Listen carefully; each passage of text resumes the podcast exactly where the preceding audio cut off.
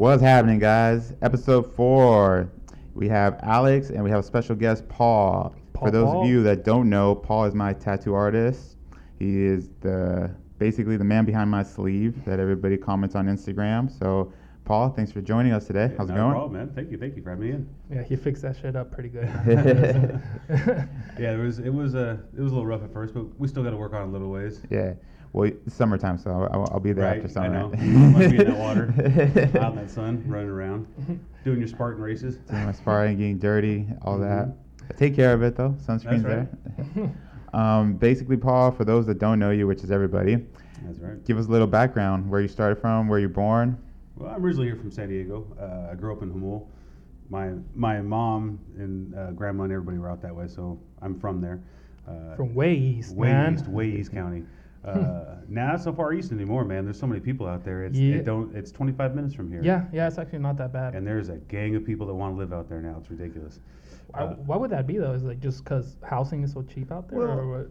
Cheap, no. It's like the new million dollar community. Is it really? Oh, shit. yeah, it's Oh, ridiculous. never mind. yeah, it's it's hard. But you know, you're kind of rural, and you're still 25 minutes from downtown with no traffic. You know, True. you, you're not. Yeah. You're 25 minutes from the beach. It's not like living in Ramona or you know, way out there. Thanks for that privacy sake too. Yeah, you know, m my my grandmother, I guess, was uh, she had some. She was paranoid schizophrenic, and my grandfather was a master chief in the Navy.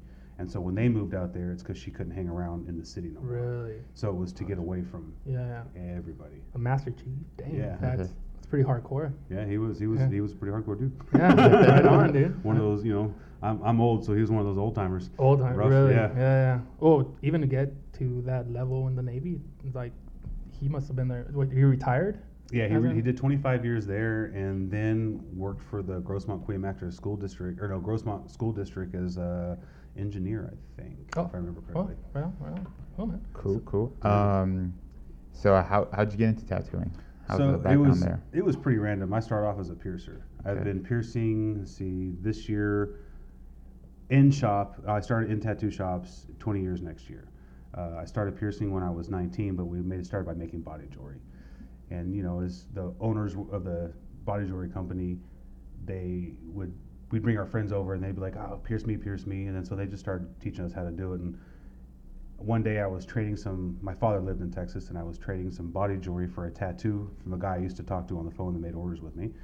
And we went out there, and he was tattooing my dad. Someone came in and wanted a piercing. He's like, "You know how to pierce, right?" I was like, "Yeah." He's like, "Go do that for me." And I was like, "Okay." And uh, I did it. It came out, and it came out real nice. And he was like, you want to work here?" And I was like, "Yeah, I don't know. Never left San Diego before. You know, 21 years old, never left the house. Yeah. Like, Was that in Texas at yeah, the time? it was in Texas. Okay. It was in uh, Arlington, Texas. Is it- I worked at some uh, shop. First shop was Tribal Image next to a hole in the wall, hood ass stripper joint. It was great at 21. I feel, I feel like I feel like tattoo shops and stripper joints go hand by hand, It- right? We shared the same parking lot. Same clientele too. oh man, Were you an artist though before you even got into it? Because you say you started with piercings. Did, were- did man, you I, draw? I, no, I would be lying that? if I said I was drawing all the time and doing all that kind of stuff. That wasn't the case at all. Um, it was more just I was doing something with my friends, and then when I got offered the job, I was like, you know, I remember t- I remember asking the guy that hired me, I said, hey, I'm making three hundred dollars a week. You know, can you guarantee me three hundred dollars a week? And he Right. laughed at me. You know what I mean? He's like, yeah, I think I think we get you covered. And when I moved out there, I went from making three hundred dollars a week to making like eight hundred a rack a week Right. at 21 years old. Yeah, You know what I mean? Yeah, so yeah. it was It's a lot of money. it was Not bad at all. And uh, a lot of it went to strippers. it, I man, we we just partying general. We worked till two o'clock in the morning. So Yeah. in Texas, the only like if you wanted to go after work to have some beers, the only place you could go to were full nude titty bars Yeah, because they were open till 4 a.m. and you could take your own beer in there. So if we closed up at two, all the service people like bartenders and stuff around the area, they would there. they would go there and hang out there. You'd see everybody partying after work, and I'd go Right. to four or five o'clock in the morning. You know what I mean? fucking living Be the back at work noon next day and doing it all over again. Yeah. It was it was it was good times. It's definitely a, a culture shock going from way East County right, right. To watching motherfuckers shoot each other at the end of the night, Holy leaving the titty bar. Oh, it Really? It was was super wild out there, It was- man. It was a wild west in those days in, in that part of Arlington. Yeah. It's just, uh, have you ever been to Texas? Passed by it. Never really. yeah, there's no reason. Yeah. Uh, yeah. Like where, where the stadium is, like the new Texas Stadium, Uh huh. we were like a mile down the road from there. Okay. So it was uh, 360 in Texas. It was Highway 360, and it's like central. You have Dallas on one side and Fort Worth on the other, and Arlington was kind of in the center mass. And so Mhm. we were right off of a highway, and you could come from one city, and like everything down the street was either titty bar, bar, pool hall, titty bar, full new titty bar. I mean, there was like five Yeah. titty bars within two miles. Yeah. It was like the The, the mecca, dude, the mecca, It of was the stri- strip. uh, yeah, the mecca of the titty bars It's over in like Texas. basically if it's not Vegas, it looks like a little TJ. well, yeah, you know, come in, like even here in San Diego, shows and shit. we don't have a nightlife here No. really. Like Yeah. every if you're if you're not by like downtown North Park, PB, everything's quiet. If you're out in like Rancho San Diego or La Mesa Yeah. and it's like eleven o'clock, twelve o'clock at night, there's no one on the road. Oh no, no one's out there now. In Texas, it's pop like there. I don't know if it's because there's a bunch of like third shift work or um, what it is, but there everything goes on till you could leave the bar at two o'clock in the morning. It looks like you're driving around here at like four o'clock in the afternoon. Uh, that's crazy. There's just it, there's people everywhere. Damn. Yeah. So the, from your experience of living in Texas and, oh, first living here and then going to Texas.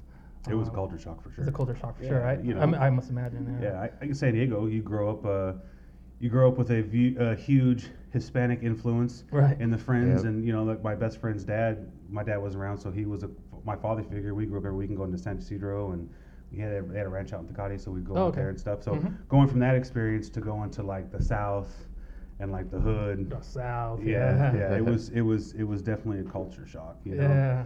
No, no, no. It's, So- it was it was it was definitely it was crazy times. So when you started, was it like an apprenticeship kind of thing? Mm. I started as a piercer, so Yeah. when I went into shops, I was already piercing. God damn, you started like a piercer. Yeah. You No, no, I know, I again? know, but, But, um, but one, me being in there, I guess what I'm trying to say is me being in there, like after say 10 years of, let's see, I started in 2007, really kind of started tattooing.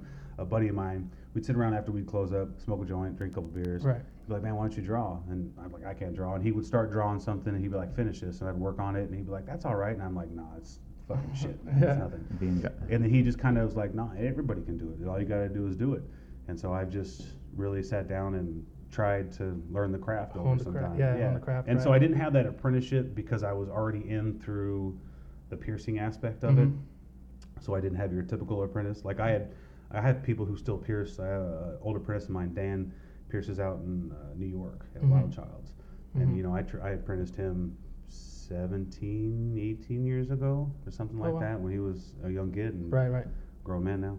Okay. Uh, but that's how I got it. Just my friends, hey, you can do this. And then at first I was a piercer that did a little bit of tattooing. Mm-hmm. You know, if you came in, you wanted a kanji or you wanted a sign or if you had an, like whatever you wanted, I would Yeah. take that and do it for you. Easy Uh, ones. Yeah, yeah, Yeah. The ones that would just make money, no Yeah, complications. You know, as long as you could put the ink in the skin, you could do a clean line, you could shade the color, you can make some money. I feel like that takes a lot of, a lot of. I mean, obviously, it takes a lot of practice, but I mean, obviously, going from paper to skin.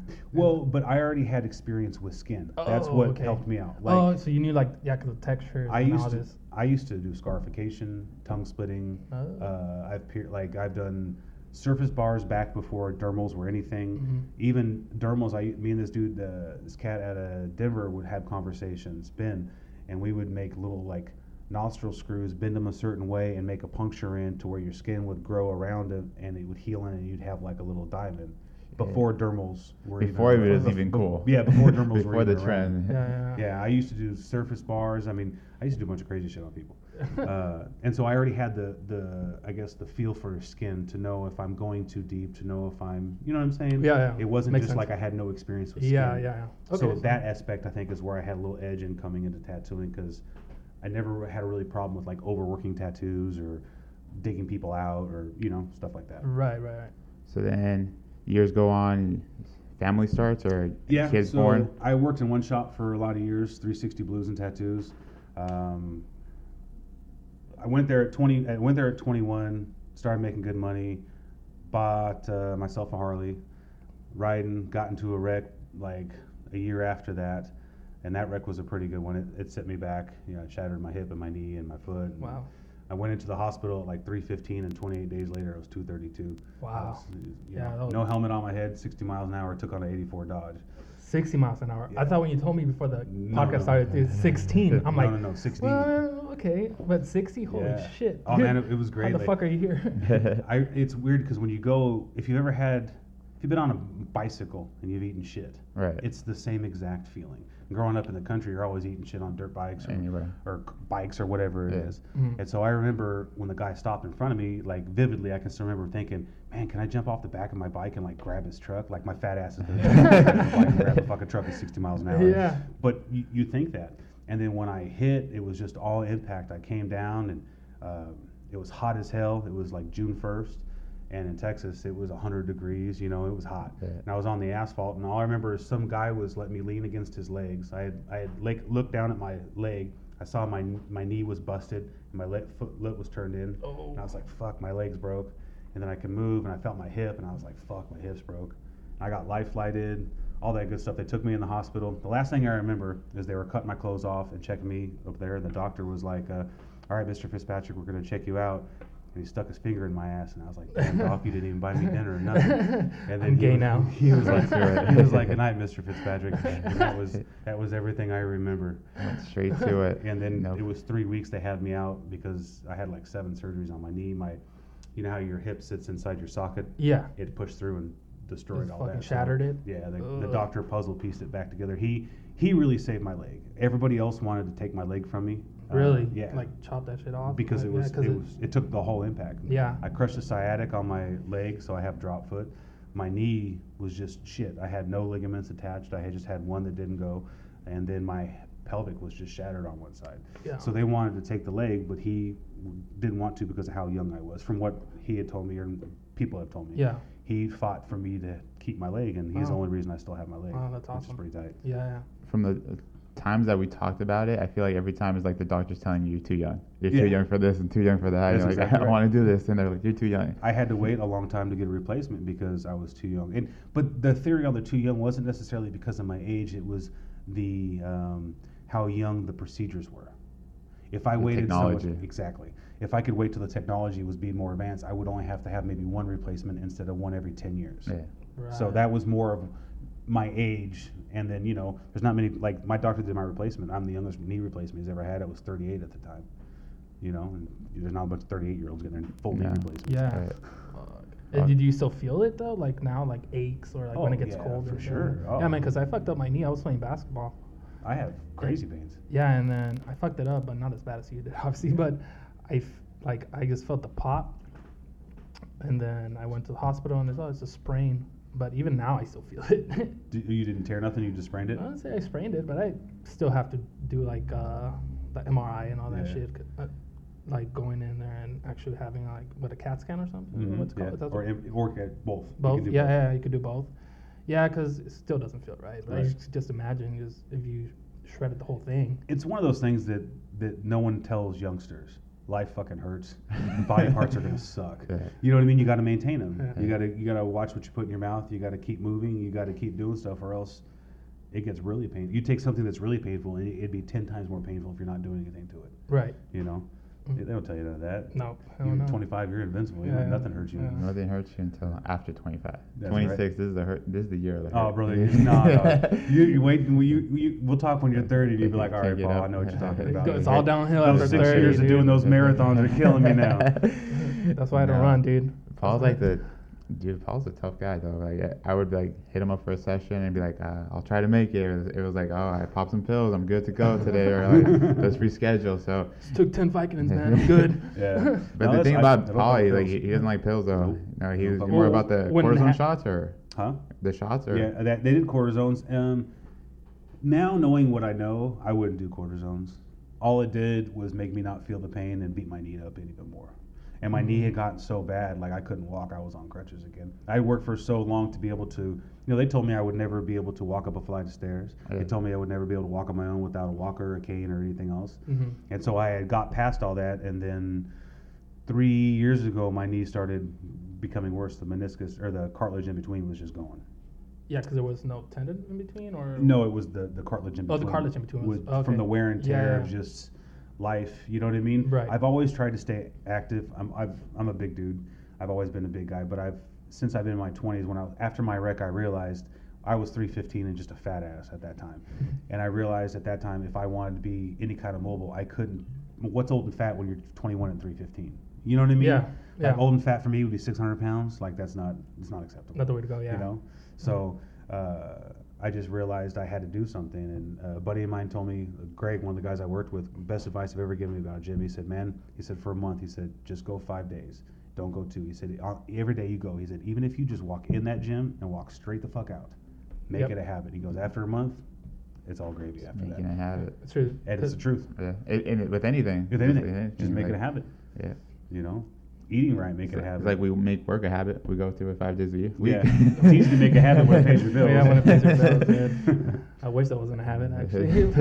Habit Win the lottery get rid now, man. habit you can get rid of. But you know, like people talk about, you know, everyone here listens to Joe Rogan. Joe Rogan says it all the time. This is a point in time where you can make whatever make for you. Yeah. You don't have to be those nine to five sitting in a cubicle like you've talked about on your second one that was dragging you down. Yeah. In this day and age, you don't have to. Right. People in my generation didn't have that at your guys' age. Fucking internet wasn't shit. Yeah. You know what I mean? You went and got a job at a post office, you, unless you were one of those highly educated people Right. and going in the business field. You wanted a career that gave you a good 401k, gave you good insurance for your kids. Yeah. You hated your job, but you did what you did for your family because you Yeah. wanted to do better for them. Yeah. And this time, you guys could change the whole script on that. Yeah. Yeah, there is know a what lot more opportunities out there. Yeah, For sure. especially with the whole Social um, media? social media thing, and the internet just blowing up. Yeah. I was reading something about some guy saying it was like uh, he an economist. That's what they call him. Mm-hmm. Um, and then he's like, oh yeah, when the internet's starting, he's like, oh, shit's not gonna last. Oh, for sure. Ten years later, Yeah. twenty years later, I mean, he's like, dude, that's how people make their money. Ju- That's It just evolves. It just Yeah. gets better. A lot of money. a lot of money. There's chicks on Instagram that do nothing but show their fake ass and are raking in the dough. Oh, dude, they're they're bringing it in, man. You know? I would do the same. Yeah. I would do the well, you same. can. You can go get one of those TJ booties, bro. Go right now. Yeah, like concrete sure a little, you get a little, little wax going on, make it smooth. Hey, we gotta talk about this later. Huh? Anybody know anybody? now accepting now accepting sponsorships. Right. Anybody out there wants to sponsor Alex? But going back into the whole, you can do whatever you want right now. What made you stick around with tattooing? Man, I- I loved it. You know what I mean? Passion. Uh, yeah, I just I love. To me, there's no other, there's no better feeling than being in a tattoo shop. The machines are going, people are talking, uh, music's playing, and everybody's laughing. Everyone's talking shit, super inappropriate yeah. shit. Yeah. Like there's no, there's no HR in a tattoo No. shop. Oh, no. We're gonna be. be a little racist. We're gonna be super inappropriate, and it's all meant in fun and games because everybody that works here is a different person. Yeah. Nobody. It's not like a bunch of white people sitting there talking shit. Like there's a whole bunch of different people in, you work with in Mhm. tattoo shops. It's an everybody thing. Like there's no. It's when you're in a tattoo shop as a tattoo community. There's no. You know what I'm saying? Like it's not broke up. You're just a tattoo artist, and you're in the you're in the clique. So yeah. It's like yeah. it's the best feeling. It's like guys think like going to the barber shop and letting their feels out and going like that. That's like G rated. You go do a freaking Yeah. tattoo. It's like R rated. Like you can say Oh. f bombs, everything. Like they relate too. Like it's crazy. Like it's very common sense. Like if you had like a YouTube, if you guys Yeah. streamed right Yep. there. Genghis tells us that all the time. She's Dude. like, you know, we we're, we're funny in half these fucking All right, tattoo man, shows. you guys out- should stream because Just- just the shit that just the goes on. conversations we have. The conversation. Yeah, Oh, It's not even like there's not even they're just being themselves too. It's like Yeah. it's crazy. Like you walk in there and you you can have a shitty day. Just walk in there and then or It changes it, it right? changes everything. But that's why most people who are tattooers are tattooers because they don't fit in that cubicle. yeah, Because if you put those people in that cubicle, same thing, and you that you would take that spark out they'll of that lose it. individual. They'll fucking You know what I they'll mean? Lose it. They'll and snap. You, you can't do that. It's not. It's some people can do it. Some Yeah. people are great at doing it. Yeah. They fucking gr- make great money, but then really ask that person how happy are they? Exactly. And Yeah. here's the key: happy, because like it doesn't matter. I've made good money in my life, married, divorced, back to zero, and started my work way back up, and doing way better, but not necessarily as good as I was, but a thousand times happier. And it's a world of difference. It is. It's not, I mean, it's it's how not you. even close. Yeah. It's how your uh, peace of mind is at the end of the day, right? For sure, it's how you sleep with yourself. Yeah. Yeah. Exactly. You know what I mean? What, how you treat people, what you do to people, how people treat you. You, you can only control what you do. Yeah. So if you're doing all the right things, then you just got to believe in your work. Same Mhm. thing with going to the gym. You, you trust in that work that you put in that gym in those hours you put in that gym, the hours you put on that weight and those treadmills, it pays off Pays off every at the end. single time. Yeah. In school, you put all those hours into school, study and doing this and that, it pays off every single time. Mm-hmm. It really does. Um, and like back then, like tattoos, I feel like the whole stigma about them has like turned around like three For, sh- like for sure. The, the shows helped out a lot. Yeah, I was gonna ask about that.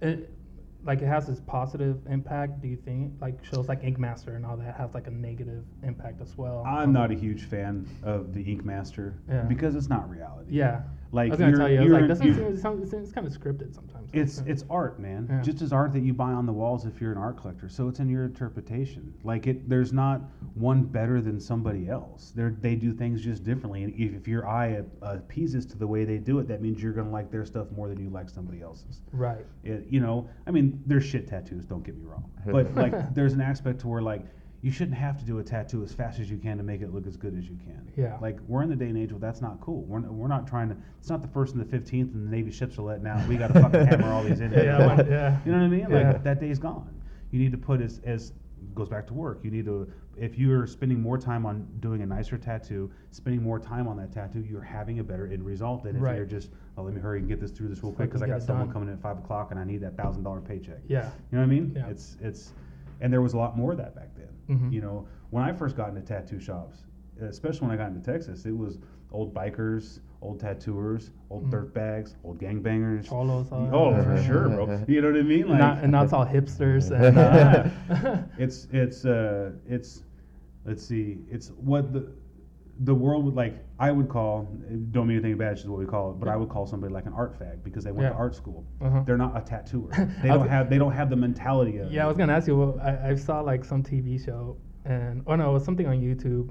People going to uh, tattoo school. yeah oh Right. no tattoo schools are jokes what I mean is Yeah. ta- I just mean like they're they're uh, educated in art like Okay. they went to an art institute and they, Oh, okay, and they're coming with a higher education of art into tattooing that's where Mhm. they're getting such rad they're rad tattooers but some of the old schooler tattooers that put the rough and gruff in Right. and the, the fuck you you know you're gonna do as i say you Yeah. don't you, don't- you want an apprentice you're gonna wash my dirty shit stained underwear you're gonna pick me up for work at this time you're gonna drop me off at this time you know what i mean like you're gonna live this life but Mhm. you do this life for me and you get a way to make a living for yourself and live your own kind of life Right. that was like the trade-off and nowadays and some of the older guys don't want to bend to it but the, the newer guys that are coming in are coming in amazing artists way amazing more artists than any Mhm. of the old timer guys and they are i think some of them kind of resent the easy road so-so that they may have but it's it's you know it's all in the work you put in they just put more work in more of the art aspect in compared to the craft of actual tattooing Right. you know Mhm. you, you add those really rad artists and because it doesn't transfer paper skin, two totally different things you could be i've known people that were amazing artists that didn't do that great of tattoos because the application of skin didn't cross over hmm That's either yet or anything else That's cool to relate because like now, like you see the older people too that when we're at work, they're like, you had the easy route, and Same- they're same like, no, motherfucker, I went to school Yeah. and I like was freaking here as an internship, you Yeah. know, and that's the same thing for those guys that are coming out of those art schools or whatever. Like they put in their work on their portfolio, and then they just happen to walk in and already had a mindset like of the art, Exactly. while the old timers had to be an apprenticeship for they learn their craft they learn their craft that That's right. way. that's right So and a lot of them were artists. I'm not saying they weren't artists, but it, you know, different times, Yeah. obviously, first of all. But they were they were the people that didn't fit the typical thing, so they had to find their way. You know, young juvie kids getting out, military that didn't want to go back in. They got Yeah. Sailor Jerry, true. plain fact. You know, he had that shop in Hawaii, and he didn't give a fuck. If you didn't like what he was going to say, he beat the shit out of you out of the shop. He was a big old dude and had no problem doing it. You know what I Oh, mean? Like, yeah. so there's that aspect of the tattooing, and then when you get the people who could never make it in that world, but they're amazing artists come into it, sometimes there's a little ripple in the water in between the people. You know what I mean? Yeah. Because you didn't have the heart. It's just Yeah. different. You're yeah. just an amazing artist, but fuck your artist because I've been here 35 years. yeah. yeah. There's also the, the respect too. The, the people are coming in here and be like, look at my art, it's so great, but like, do you respect somebody that's been here in this craft For and sure. been You gotta- around? you gotta put your time respect, yeah. Yeah, Yeah. No matter what you yeah. do. You gotta respect the old timers. You gotta respect the newcomers and everything like that. Yeah, Vice versa. Everybody. Yeah. Everyone's just in a different spot, and when you get older, you realize that. You know, when you're you're you just everyone's at a different spot in their life. You're the same spot. You're just growing at different times. You're just ten years ahead, or fifteen years ahead, or twenty years ahead. It's not any different.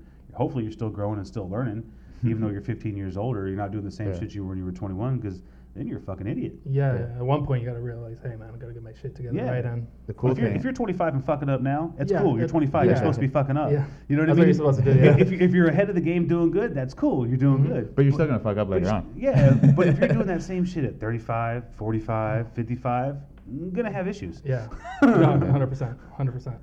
Uh, So after like your whole accident thing, how how how was your your process of like kind of going back into it and recuperating and and For me, so I've, I'm huge anti pills. I don't Mhm. fuck with them. Uh, I've seen, I know what they do personally. Um, when I was when I went through my motorcycle accident, I'm a, like I said once again, I'm a big dude, so shit works on. When I was on push button morphine for three months and I'm coming out, and I'm you know I, I had people wiping my ass for four months, like I Mhm. was laying in a hospital bed and that kind of thing. So when I was able to start to kind of get up and move, I knew I just needed my hands to make money. That's all I needed was my hands. I didn't I didn't need to stand for hours. I needed my Mhm. hands. So I went back to work. I uh, went and got a truck, a Chevy truck that I could like move my right leg off in the center. I didn't have the the transmission was Oh, real high. Yeah. I could put my leg off in the center and drive with my left foot. Mhm. Um, and I, I just wanted to feel normal again. I, I was tired of not, you know, 21 years old, people wiping your ass. That's like you're supposed to be cockstrung. Then you know, it's not, it's not a Mhm. good feeling. And so I just wanted to be normal. I wanted to feel normal. And to me, normal was getting back to work and making money. right, And I was taking pain pills, not ever to get high, but it was just to deal with the pain. Deal with the pain, You know what I mean? I had this, I had a huge hole in my foot that took forever to close. I was wearing a boot. Uh, it was it was just painful. You had your physical therapy, and then you know, 10 hours a day at a tattoo shop where I was working hmm and uh, I just, I just, that's all I wanted to be. And so I thought I was doing good, and I was probably doing it for about two months that way. And then the only time I've ever seriously like fucked any, I didn't seriously, not she died or nothing like that, but I hit a vein in her tongue. It was the only time I've ever hit a vein in the tongue.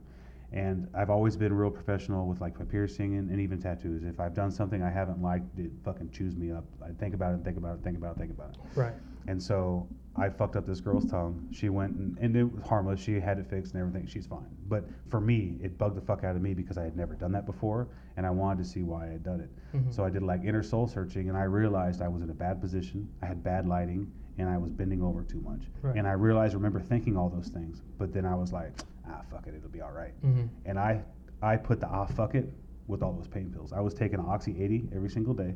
And every four hours, I was taking two Tylenol with codeine 4s. And then I was taking Ambien to sleep at night. wow, And never once was I ever trying to chase a high. And so when I realized that ah fuck it was from those pills, I fucking flushed them all down the toilet. I bought a fucking ounce of some brick weed that was about as brown as this table is at right now. Spent 45 minutes breaking that motherfucker Yeah. up, rolling joints, and no one told me about detox. No one said you're coming off opiates. I was 21. That's early. No one talked about that. Yeah. And now, now how bad. I've been screaming medicinal marijuana for uh, certain things. Mm. Everyone's like, "Oh, my mom. Oh, you just want to get high." It's like, no, I do want to get high, but I'm telling you, this helps It with helps. everything. And then you know, here we go now, I can look at her and be like, "Now, look, mom, look, they're saying doctors are saying now it's yeah, true. now they're prescribing. It's not They're just your stoner son saying this. Well, You're ahead of the game too on that one. you just want to smoke that dope. Devil's lettuce. That's right. No, but um, really, like uh, those pills, like you, you, you got addicted to them some, some, one way or another, right? No, I mean I did. Yeah. But not like addicted. Like I, I came off of them and I felt like shit You for a week. I threw up and had the shits. I just, I just didn't know what it was. I just thought I was feeling like shit. Yeah. At was 21, I didn't know why. But it was because of the pills. Okay, got you. So like fast forward to when I just had I just had my knee replaced last year uh, for the first time, and the first day out of the hospital they give you you know I got like fucking hundred hydrocodone pills, and so I was on pills in the hospital, and for three days, just three out of the hospital, I would take one in the morning before my physical therapist would come, and then I would take one at night so I could get some sleep because you have to sleep in just like a very straight position. yeah. So the third day I've just taken six pills. It's all I've taken Uh huh. and I'm starting to go like I'm like my hips are hurting me, my joints are hurting me, and I'm telling my wife I'm like, yeah, this isn't right. Like this is not my knee pain. I don't think I'm gonna take these fucking pills tonight. And she's like, she's telling me I'm being stupid. Right. You know what I mean? She's like, Yeah. you're just because she knows how anti-pill I am. So Yeah. she's like, you're just being over fucking sensitive. Blah blah blah. Fucking pussy. yeah, you just if you're fine, take your fucking pills. Shut up. And so I didn't take the pills that night. And that night, I woke up in the middle of the night, shivering my ass off. I had a white t shirt on, sweating everything out, feeling like fucking crap. The next morning, I woke up and I kept asking my wife, Do I stink? Because you're not allowed to shower right away. And it was only three days. I showered right before, and I was like, Do I stink? And she was like, No, you're just being crazy. I'm like, No, I smell myself. And the blanket that I had slept with, my shirt was yellow, drenched yellow. Like I wasn't working, wasn't running. You know what I mean? I had showered two days before, and then my shirt was just stained yellow, like armpit stained Right. yellow. And uh, the blanket was fucking sour and stinky, and it was all those pills coming at me. I had Yeah. taken six pills. You sweated it. Wow. Six pills. I didn't take pills for a full week. I didn't Just take them for a month. I didn't take them for two years. I took six. six. And that's how fast those motherfuckers can grab you. Dang, that's insane. It's just all the shit they put on those pills, man. It's- It's just, well, you don't think, when a doctor's handing you something, you're like, okay. It's like when I was 21, I was never, ever, I swear, like, I was never trying to chase a high. I was never, I don't like the way pills made me feel. I was never like, oh, let's get a little fucked up. Let me have a little couple more. Right. That was never the case. It was just like, I don't want to be in pain, so I could go. You know what I mean? And, and that's that's just what it was. And so I would, I'm, I'm still in pain, doc. I'm still in pain, doc. Well, take one of these in the morning. Take two of these. You know, I'm having a hard time sleeping, doc. Well, here's an Ambien. Take one of these. You know what I mean? you up. they Too hand them out like candy too. It's Yeah. like, Right. hey man, To take anybody, this, man. take that, and it- it's like right now, it's like one of the number one um, causes of death, right? It's, it's ridiculous. in America, Yeah. just the amount of people that take all these pills right now, it's insane. You know, being a tattooer, I meet everybody. You know what I'm Mhm. saying? Yeah. and I've met a lot of people being in this business for almost 20 years, at all walks of life doctors, lawyers, fuck, people of God, dirt bags, I, all of it, right? Mhm. Right. And then, but over the last like seven or eight years, I meet people your guys' age who you can tell grew up in super suburbia. They didn't grow up in no hood, with no hard life. Yeah. You know what I mean? And I'm like, how would you know? I just got out of rehab. The fuck were you doing in rehab? I was on heroin. What the fuck were you doing on heroin? you know, like Yeah. that wasn't that, that wasn't a cool drug to do when I was in high school. That wasn't one of the party drugs. That was one of the dirty ass drugs. And Yeah. now it's like the cool shit to do. It is. It's I mean, crazy. Actually, when we were in high school, a couple people were on it and had to go to rehab and We had our whole starting football team A was on weed uh, Yeah. our freshman year, and then it escalated by sophomore year, and then by senior year, half of that freshman squad is Gone. already did heroin or something, or already went to rehab for something. It's it's crazy, It, man. it was insane, and it's like something like it, t- me, even me, like telling my parents, like, "Oh yeah, no, bro, he went to rehab for heroin." My parents are like, "What school are you going to? Like, Right. where are we What are you taking talking to? What are you talking about?" Like they expect that later on, or like not even like at their like. But they don't think heroin. They think I'm just crushing up mommy's fucking hydrocodone and sniffing it real quick and catching a buzz at this party. Yeah. Yeah. They're not thinking of the heroin aspect. No. When I, in my age, when you thought of heroin, you thought of some dude smoking something or sn- or slamming something. Yeah. And out there in East, that was not meth was out there like cr- crank back in the day was out there like crazy. Yeah. Yeah, not my thing either, but. Uh, th- that was all out there, and that was still the dirty drug. But you didn't see people like shooting Ye- up or hearing yeah. it, you know. Yeah. no, not at all, not at all. I remember in the late '90s there was a show on MTV that where the heroin came out, and it was on this place in called in Plano, Texas, which is like in Plano, Texas is like La Jolla Yeah. of, of, of that area. You know what I mean? It's a very good, wealthy part of the area. Mhm. And there was all these kids all fucked up on heroin, shooting up in the bathroom, and this was like late '90s.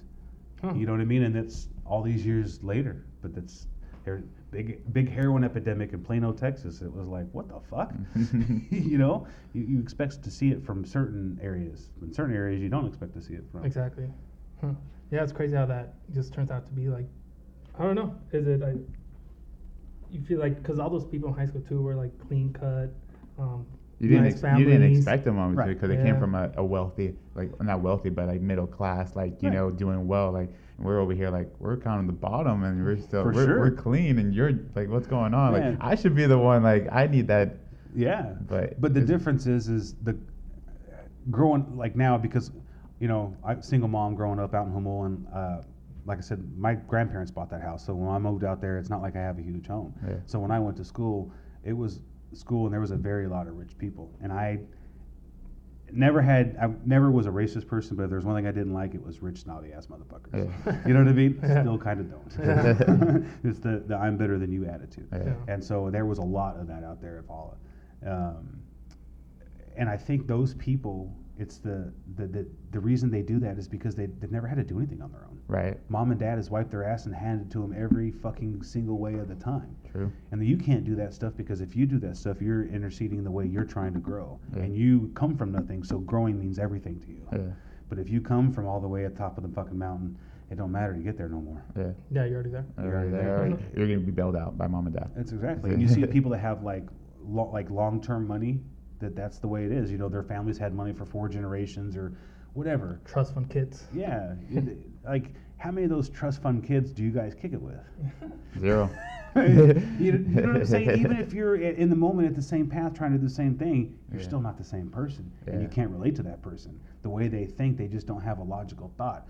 Oh, everybody can do better for themselves. They just need to pick themselves up by the fucking bootstraps. That's easy enough if you've got Louis Vuitton fucking bootstraps, motherfuckers. Those straps tie themselves, man. yeah, for sure. When you got your fucking uh, babysitter tying your bootstraps and your fucking nanny taking care of you, wiping your ass all day.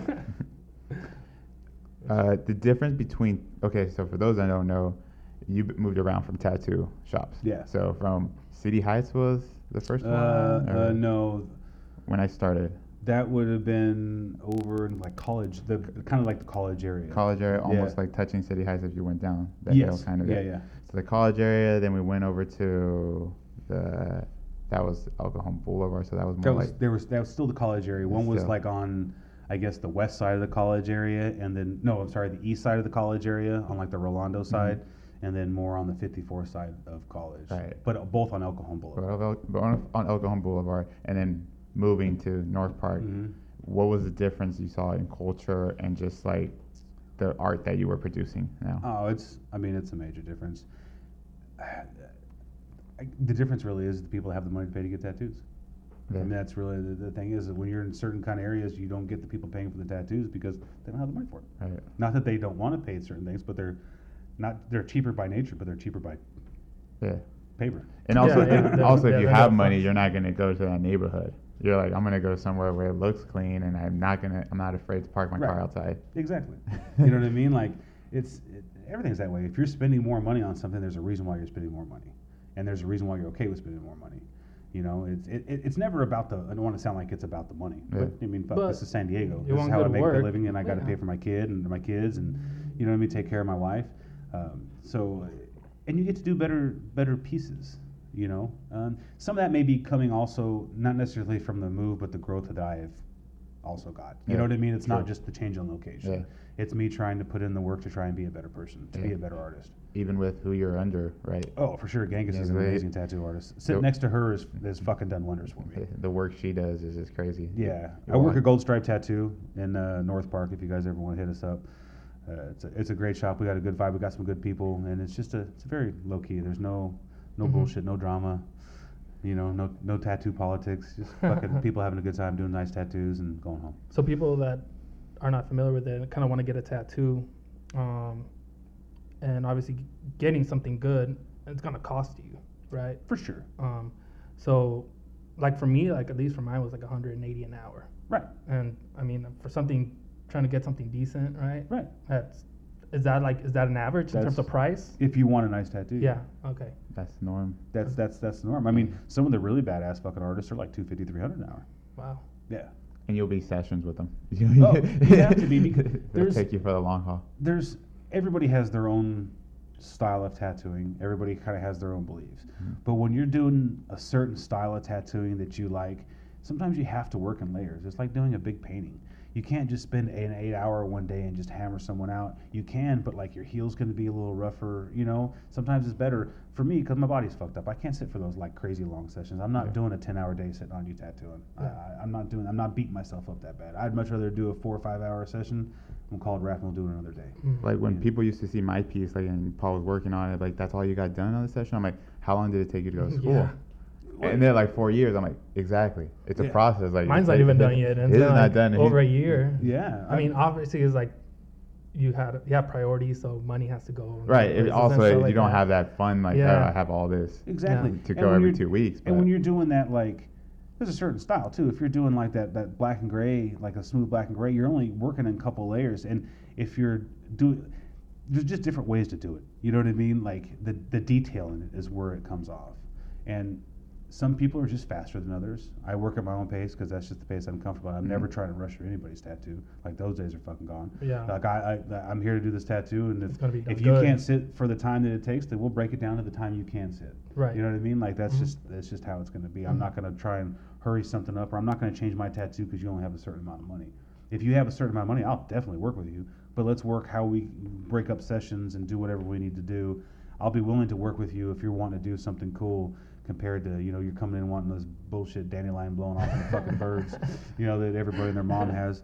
Uh, Such a you want you want oh man or the fucking infinity one. oh with the heart and the Yeah, with the heart. oh god That's, that's Paul's favorite. So if you guys Yeah. want to come through, oh that's I love that shit bring it to me we have a hundred dollar minimum do those all day. Yeah, I'm telling you. in my sleep. That's right. But it's it everything has its time. It's just like there was tramp stamps and there was the stars that were big at one point in time. In the '80s, there was the, Tas- Yeah. or the early '90s, there was the Tasmanian devils and the Tweety birds and the. How many of those tramp stamps did you do that now you have to cover over?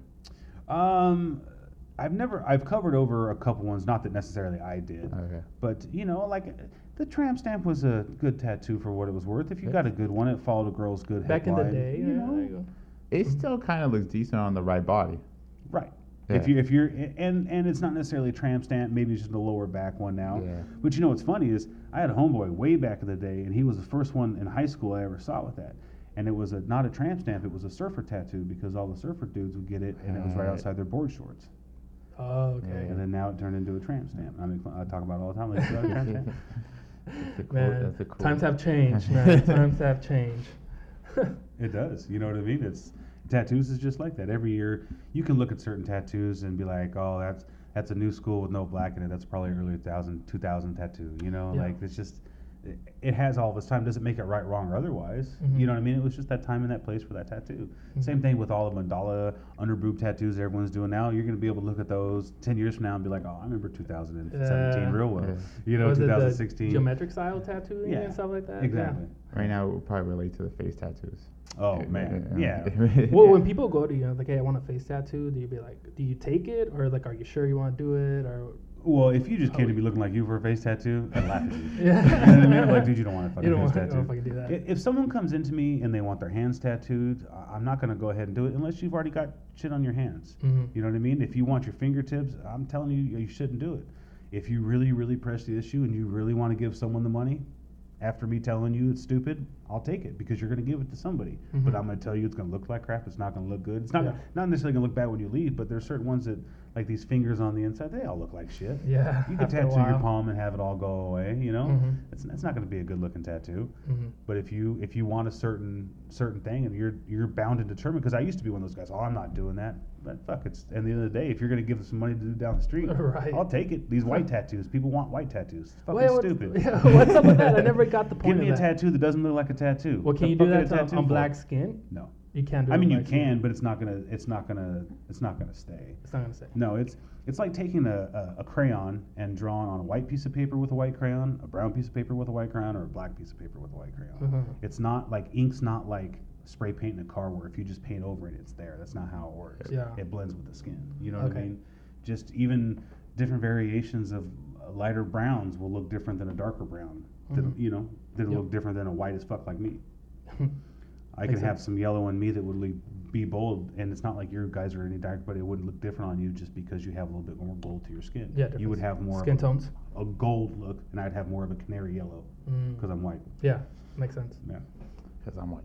because I'm white as shit. How was it being white in Texas in your 20s and getting right at home, tattooed? man. No, Shit. no, tatted though. Tatted in Texas. Yeah, well, I- I, you know, I wasn't tatted below the sleeve till I was 30, Oh, okay. so I kept everything uh, up. Texas was a cool place. I mean, on like, let's see, what was different for me? It wasn't. It wasn't like I lived in the city, so it wasn't like I was around some podunk fucking super racist, which there te- there is Yeah. hundred percent. Mhm. Um, but it was it was just being around everybody. You know what I mean? Like coming from San Diego, where Mexicans are so Mexicans. and then when I went to Texas, and then Mexicans were dressing like black dudes, it tripped me out.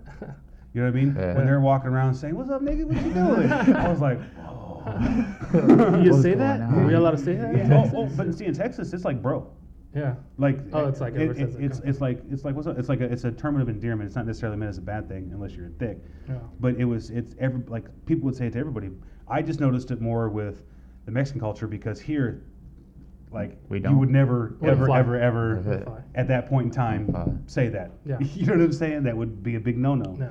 Uh, but maybe maybe it's different now. But then it was just that was just everybody. Like everybody was my name. culture. What's up? Yeah, it didn't matter what you you were cool with someone if they were black, you were white. What it didn't matter. You know what I Mhm. mean? Yeah, everybody had a good time, and and I do I did appreciate Texas for that because it opened my like I'd never worked in like a uh, never in an inner city. You know, I grew up with fucking out in Jamul with fucking rattlesnakes and shit like that, and Like in coyotes and yeah. You saw something. You Yeah. saw like a different side of everything. Yeah, and then you, you take that, and that's what I think Very that's what people rural. don't understand is they've never experienced a different part of anything.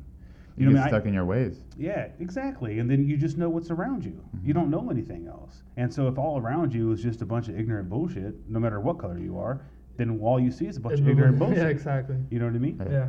And when I went to Texas, it was, you know, we like I said, we were right next to the, the flash dancers back in the day, and it was, I mean, ghetto fabulous. Oh, man, you know what I mean? Like, Yeah. I remember walking in, uh, going to, so you know, 18, you get Ochitas here, you know what I mean? Pop your cherry at the Yeah. bar, Dirty Dan's or whatever. But here was a six foot rule. You're throwing fucking dollar bills six feet away. Well, I walk in Texas, and the first thing I see is this chick twerk on this fucking dude's face, just like right off the gate. And I was like, wow, that's fucking different, you know? you know what I My mean? kind of bar. this is crazy. and then at the same thing at the end of the night, it was there was a bunch of there was a bunch it was a bunch of hoods, so it was a bunch of drug dealers that were running through there and a bunch of stuff like that. And at the end of the night, multiple times you go out there and I remember one night we're sitting out there smoking a joint. This dude's fighting this one dude in the parking lot, and there was like a parking lot apart from us, so we could sit over there smoking it too and not Right. tripping. They're all letting out. And this guy goes to his fucking suburban, throws throws back a blanket on his back seat, comes out with a shotgun, pow, pow, and everyone fucking scared. Fuck. You know what I mean? Like that's not something I was used to seeing in Nah. San Diego, let alone in Jamul. No fucking way, man. Yeah, in San Diego, at least you know it's coming though. You, you oh. see Oh. the car roll up, or you, you like, Yeah, yeah. Gunplay was everybody. I mean, fuck, I Well- carried a gun out. Everybody. Well, in Texas, it's everybody like, had a yeah, it's you could carry, right? It's like, Well, I mean, you, you could, but, But it- you can carry here. you can carry anywhere. but I'm saying they're more open to to guns, Um, right? If you were, I don't know, man. It depends on the area because, like, if uh. you were and I were walking a certain point and had a pistol on you, you're going to be in just as much trouble. That's and I and I don't think it's going to have anything to do with like the color of our skin. It's just going to maybe be in the area. It maybe if we were in some fucking podunk country kind of town, you're walking around with a pistol, it may not be a big of a deal because Right. you may be using to shoot rattlesnakes, and I don't know what the fuck is out there. Right. But if you're walking and fucking down to the A and PM and you got your fucking 45 on the hip, you're Mhm. gonna, you know, unless you have a permit, you're gonna get in trouble. You're in trouble. Yeah, cops out there were dicks. They're like co- like cops out there were dicks. Were they? Oh man, I I ran this head shop for a while, and there was this one little uh, black cop. He was short and stocky, and he was a dick. He would come in like we had a, ca- a countertop, and you'd have your little tray for like your baggies, whatever baggies you wanted. Mhm. These guys were in there looking one day, and he went straight up to him, was looking down at the baggies, looking up him, kicked him in the back of his leg, and walked straight out of the fucking shop. No reason. just, just for the fuck just of to, it. just to scare every motherfucker that was in that shop because no one wanted to leave. Surprise, motherfucker. yeah. Me. Everyone had weed on them, but they're Yeah. in Texas, so no one wanted to get caught with Yeah. it. You know what I mean? Uh, so it, it was it's it's just a it's a it's it was just different, man. Oh, it no. was just it was just different than than I had experienced. Pro like profiling, it didn't matter necessarily what color you were, but if you looked a certain way, if you had your chains, if you had your tattoos, if you were sagging your pants, you know what I'm saying? If you had your hat on backwards, if you're leaning back in the car, it didn't matter what color you were. If you had sit for narrow, they would fucking follow you. They'd fucking pace you down. Do the same shit here. Something was going down, yeah. Yeah, you know what I mean. They they they knew if they pulled you over, the chances of something coming out of it was great, especially High. when you get popped for a fucking Yeah. seed. so why the move? Out there originally. No, the move back to San Diego. uh, went through a divorce. Uh, oh, so you got married over there. Yeah, I married and had a, I got a little girl out there, Ella. She's li- she's a great little girl. Um, it was. Yeah, I tagged you both. Yeah, that's why you're vibing. Yeah. it was. I I don't want to be too rude, but the, the ex and I didn't had a pretty good falling out, and just you know I had to recoup. Man, it was it was it was probably some of the hardest times mentally as an adult.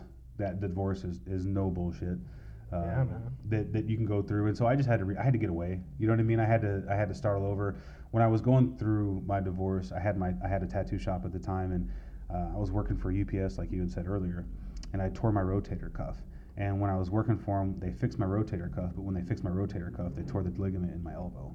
And so at that point in time, like my elbow would swell up really bad, and have that tendonitis in there. Oh yeah. I couldn't touch my nose and I couldn't stretch my hand out, Wow. and so I was getting cortisone shots. And uh, they told me if I had to have another one, I'd have to have surgery. And so right as the wife and the ex-wife and I are going at it, and I come home and all my shit's packed. Like Ooh. the I had the cortisone shot like two days before that happened, and then like two days after that, my arm goes off. I can't Yeah. fucking touch nothing. I can't do nothing, and I just kind of had like a little mental like fucking I'm out. you Mhm. know, I just had a moment with myself, and so I had to go through that surgery and like a rehab, and then I just needed a fresh start, man. I just needed to come back to San Diego and smell some good air and not have 120 degree fucking weather or Muggy too, huh? Yeah, Oh, yeah, muggy. Cold as fuck too. Fuck People don't talk about cold as fuck. Really? It's, oh, 20 because it's so humid there. So Uh-huh. like a, and it's windy as fuck. So like a 30 or 20 degrees, it's fucking cold because the wind's blowing it straight through. Yeah, the wind is the wind chill, huh? Yeah, for sure. And then so it was just you know Texas was a great place. To, it was great times. Met good people. Partied my ass off. I didn't really drink much out here in San Diego. You know, Mhm. I was in high school. I was always like the DD, and I'd smoke Yeah. a joint at the party, drink a beer, and all my friends would get fucked up, and I would drive everyone home. But Texas, boy, you learn how to drink in Texas. There ain't shit to do. It's too fucking hot outside. You, you learn how to get down to it. you know. You're gonna have some sort of drinking problem once you get out of there. Yeah. Oh well, there's what else do you? There's, yeah, there's nothing to There's do over there. Like you, you- have to be special to be hanging out outside in July and August at the lake at 110 degree Oh, weather man. and with fucking 90% humidity. Fuck You have to be drunk. Yeah. You got to be drinking. Easy. Yeah, Some- there's no yeah. way you could bear through that. You got 'cause- to. It's like when you're in Vegas, you're drunk. You're walking through that hundred degrees Like like, nothing, too, like Right. I nothing. can't, you can't Right. touch me, but we come back home and it's hundred degrees. We're crying. Oh, big time. it's so hot. Can you turn on the AC? We don't have AC. Oh my Oh, god. shit. yeah, we're s- pretty, pretty spoiled here in San Diego. oh man, it is. Eh, But you know, it, it does get hot out here at some points in times. But uh, we are definitely spoiled. Yeah, We pay So- for, we pay for it. Yeah, yeah, we are. We, definitely pay for We it. definitely pay for it. so it must have been like you had already family here, so the transition for you. Yeah, was my, I like- came back to mom's house. You know, Mhm. it was real good being a 30 year old man having to go back to mama's house. But you gotta do what you gotta do. Yeah. You know, Yeah. you you you get there, and then I was uh, just hanging out working, and um, I fucking met my wife on Plenty of Fish. All Was right. trolling for a little tail, and I thought, well, There you yeah, get, get something. P.O. I'ma get something. some and you end up married. Yeah, yeah. Wow, I didn't know that Get, one. get something a little close to home, and then uh, you know, next thing it was just so easy. We just fell in love. Like she's she's fucking amazing, and so it was just we were I don't know if it's from the same area or what, but we just clicked, Clicked like right it was away? nothing. Yeah. That's cool. So Yeah. you, this was around what? Like what years? Like when it, when online dating barely came out? Or Oh like- yeah, like I had heard about Plenty of Fish to see. I think it came out in 2011, Uh huh. so maybe I was on it at 2010 in Texas, if that's about right. You know what I mean? And then came out here and was just checking out. You know, because like being a tattoo artist, it's not like you don't meet women, Right. but there's the old saying, "Don't stick your dick in the cash register." Yeah. You know what I'm saying? Yeah. So I I just wasn't a a, a a big fan of that, and so you know, online is is where it was at. That's it's cool. obviously that's still where it's, It's at. No one wants to talk yeah. about it, but Yeah. fuck everyone's Yeah. relationships offline. Yeah. Essentially, yes. Essentially, you're attached to it. Yeah. Where else do you meet? Like, Yeah. how, you know what I'm saying? You know, it's ultimately you go to a bar, you hang out with somebody, but it seems to be like, I don't know, people don't do that as much or whatever. I don't know. They don't. They give you the false number. Yeah. Yeah. yeah. Well, they, just, and, you know, rightfully so. As dudes, we're creeps, so they probably just automatically think we're creeps. Yeah. And, If it's meant to be, it's meant For to the be. and if most- it's two o'clock in the morning, we are. We are. Put a couple drinks in. You You know? know, like, girl, we don't want to talk. yeah. You I know. came for here for one thing, one thing only, and Yeah. then And then- then uh, taking good girlfriend single. yeah, no girlfriend. Oh, never mind then. Say For all you young bucks out there, you need to go find yourself the older ones. If you're 25, you need to be looking for that 35 because they will leave you the fuck alone afterwards. Dude, he said this like at least five times in the shop. It's crazy. Like the other tattoo artist will be talking to this guy, and he's going through like girl problems, and then Paul's like, "Just go get you a 35 year old, and you'll be fine. She'll take Yeah, care of you." She'll take care. She will educate you, and the women after will appreciate you. Because I feel like they just want to, I don't know, like please you or something, or show you stuff that you probably haven't learned before. Uh, I, I, don't mean, know. no, you know, it's just this old thing. We, Yeah. The women's peak's different than dudes. And Yeah. you, you catch one of them 35s recently divorced, and you're Oh, 25. man. no, bro. Game over. Game over. Game over. it's game over. It's game over. She's in it for it. Yeah, you. But you know what? And and not to be just one side. It goes for the same thing too. Because if you're a dude and you've been in a relationship for a long time, and you start hanging out with this girl, and all of a sudden the fucking sex is bomb, and she treats you in a hundred percent complete opposite than you were in a relationship for, it, man, you're fucking goo eyed, la la. You You know what I mean? You can't think of nothing else. Yeah. And it's just because shit's so different from what you've experienced. So Yeah, that's 100%, that's where a lot of that comes into, you know. And you see it from both sides now, like you said. It's just not one side. It's, not one only side. men now. It's actually. I can give my male's point of view because we're guys. 'Cause we're guys. saying it, but like it's got it's. I know I've had a lot of girls that were just friends in my life. It comes from the same thing on the Mhm. other end, you know. Mhm. You, you never you never want to find that one relationship that just came right out of another one because nine times out of ten is not gonna happen. Yeah. something's gonna happen. Something is gonna go Something's wrong. gonna happen. You got to have some time to figure out you. Mhm. You know what I mean? And if you can figure out you, then that's when the doors open and you have a great relationship with someone else because you've got you down. Well, you know how to handle certain situations a lot better. You learn from it. You, For sure. We have time to process For sure. what went wrong in your previous. And it gets much better when you guys get older. Yeah, the thought does it? process. Oh, Yeah. for sure. Yeah. Yeah. When you're younger, you still got the fucking the young star testosterone on through your cock strung. Like you just you just see a certain way. But when you get a little bit older, like you just you just notice. I, I don't know if it's you've experienced certain things and you see it, but you just see things a little bit differently than when you would have seen it at 25. Right. You can sit back and be like, all right, tell you to go instead of telling you to go fuck yourself. Maybe what am I doing wrong here for a 2nd Mhm. Okay, I'm not doing nothing wrong. Well, then go fuck yourself. That's what one of my coworkers. one of my coworkers is like, uh, he's older now. He's like 55, and then uh, he's like, "Fuck, dude. Sometimes like, is is it really worth it?" I just agree to it just because Yeah. I don't want to like. But then there's the other end. You can't always agree to it. Yeah. Sometimes you have to be a dick just to be a dick. That's true. Especially when you're the really nice guy. Because I've always been the really nice guy Mhm. in the relationship, and the ex walked all over me like I was a fucking rug. Yeah. So there's a certain point in time where, for some reason, you know, babe, I was feeling like this tonight, and you're like, yeah, it's okay. Then you're like, no, you know what? No, I don't want that.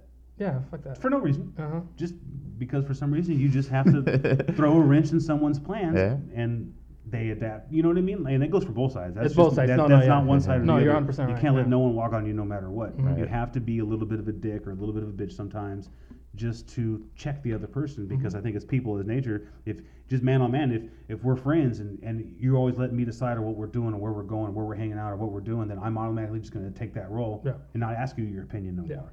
And then like six care. months down the road, you're gonna be like, this motherfucker is acting like he's my man. He Yeah. don't even like ask me where, tells me where I'm gonna be. you know, you know.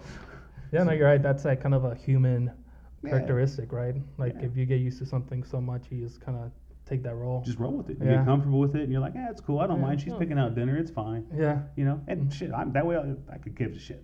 Mhm. It's all fine with me. But sometimes you just have to go against the grain to check yourself. You know what I mean?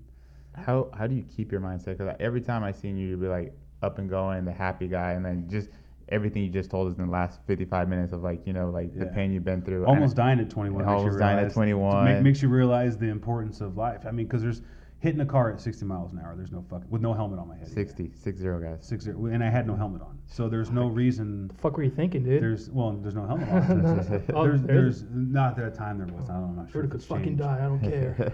But it's uh, there. There's no reason for me to have a conversation right now. There was no reason for me to be past 21, and so I kind of realized then, like you just can't. You can't sweat over the stuff you can't control, and and definitely being older, going through the bullshit I went through with my divorce, Yeah. uh, reading the positive books, or not. Sorry, not reading, listening to them. I'm not a big reader, but you know, the audibles things are pretty good. Um, and you know, shit, listening to fucking Joe Rogan, man. That dude, uh, keeping your mindset and and and and not tripping on shit you can't change. If Right. you can't physically do it, anything about it, then why give it any fucking energy? Because you can't do. You just sit and stress and stress and stress, and nothing's gonna fucking change. Yep. You know what I mean? And so um, I just worry about the stuff that I can handle, and if I can't handle it, then it's someone else's worry, man. I yeah, can't. kind of have to let it go. Yeah. Yeah. And when you're younger, you worry about everything. Yeah. Everything. hmm You know what I mean? Where's this going to come from? Where I got I got this going on next month. I got to make sure I got this going on. You know, I don't want to step back here. I don't want I don't want to fall back and you know I'm in a growth. I don't want to go backwards in a growth. Right. Yeah. And sometimes it is completely okay to take three or four steps back before you go forward again. There's nothing wrong with it. It's not a failure. Mhm. It's just that you needed to reboot and go back in it again. It's just like at the gym. Sometimes when you're getting that set and you can't get that weight up, you put it down for a second, breathe, go get a little bit of water, tell yourself you're not a bitch, you get back in there and you move it. Right. You know what I mean? Maybe you just get one, but you got that one. It's the same kind of thing. You just had to reset a little bit. It's not a it's not a failure. That's how I was thinking when, you know, you go from having everything, two BMWs, a big house, and then you go back to having nothing. You know, at one point in time, I would never work for this type of money. This is fucking stupid. And then you're like, fuck, I would love that type of money right now. Yeah. Yeah, I mean, know? just going through all that, Yeah. through humbles all- you like yeah. a motherfucker. Yeah, your perspectives change too, right? Yeah. Like you, you learn, you learn that man, you at one point you had X amount of things, or you had life going for you a certain Right. way, and then curveball comes out of nowhere and just kind of Just because you have it at 25, don't mean you're gonna have it at 35 yeah, Exactly. at Yeah, all. exactly. Not even close. Mhm. You know what I mean? When you get older, uh, 10 years is not what you thought it was. 10 years goes a lot faster. So what you have at 25, you there's no guarantee you'll have it at 30, and there's no guarantee you'll have it at 35. Mhm. You know what I mean? yeah, So you just you you just got to be happy. Like truly, like you were saying, I was listening to the podcast. You were talking to someone. Like you just you really got to be happy with what you're doing. Like Yeah. how you hated your other job and it just wasn't Yeah. for you. You got it. You got to. Yeah. What, then what are you going to do? You're going to sit there for another 10 years, hate your job that's going to affect your relationship you got with your girl. Everything. It's gonna, outside world. Everything. You're going to be fucking miserable. You're not going to like nothing. You're not. You're going to hate everything. You know. Who knows that if it gets you so depressed, it would take you out of working out that you love to do so much, have you eaten the wrong way, just because you get caught in that that rut. And if you don't pull yourself out, man, that's a fucking slippery slope. If you're not mentally stable enough to fucking be like, you know what, fuck this. I think that's kind of like people are afraid of right now, though. Taking that step back, like you Well, said, it- like one or two not steps back. easy, man. It's not easy, It's but not like. Cause you get, all you want to see is like progress, right? Right. And then if you yeah, think, but you don't climb up the mountain straight up. No. No. but when you're when you're 26, 27, you're like, all right, I made this a certain amount of money last year. This year I made 10% more. This year I made 15% more. So I'm doing good. You never want to look back and be like, okay, I made this much, and the next year I'm making 20% less. Then you're gonna be, you're like, fuck. But did you make 20% less and you get a job you really enjoy doing? Did you get 20% less and you fucking enjoy waking up every single day? And then you get, you're not working nearly as many hours. You get to spend more time with your girl. You get to spend more time making yourself a better person. Yeah. Whether it's doing this podcast, whether it's going to the gym, whether it's fucking taking time off, holding hand in hand to your girl and walking to the fucking farmer's market. Right. Yeah. It doesn't matter. It's Just being happy. It's just being happy. Yeah. Running around the Sunset Cliffs, going hiking the mountains here in San Diego. Yeah.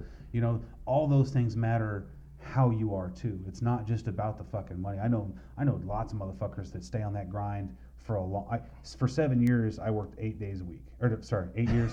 it seemed like eight days Yeah, a week. huh? exactly right. so so for 8 years I worked 7 days a week. I had multiple jobs and at one Mm. point in time I had 4 jobs. Wow. You know what I mean? And I was taking a little bit of even Adderall. dude? No, fuck Huh? no. Like 3 hours a day. Oh fuck. And that was where a lot of the divorce and everything, it all just, like, you can't sustain a certain amount of thing. And you pick up a little part time job afterwards because you need a little extra money, but then you get used to that money.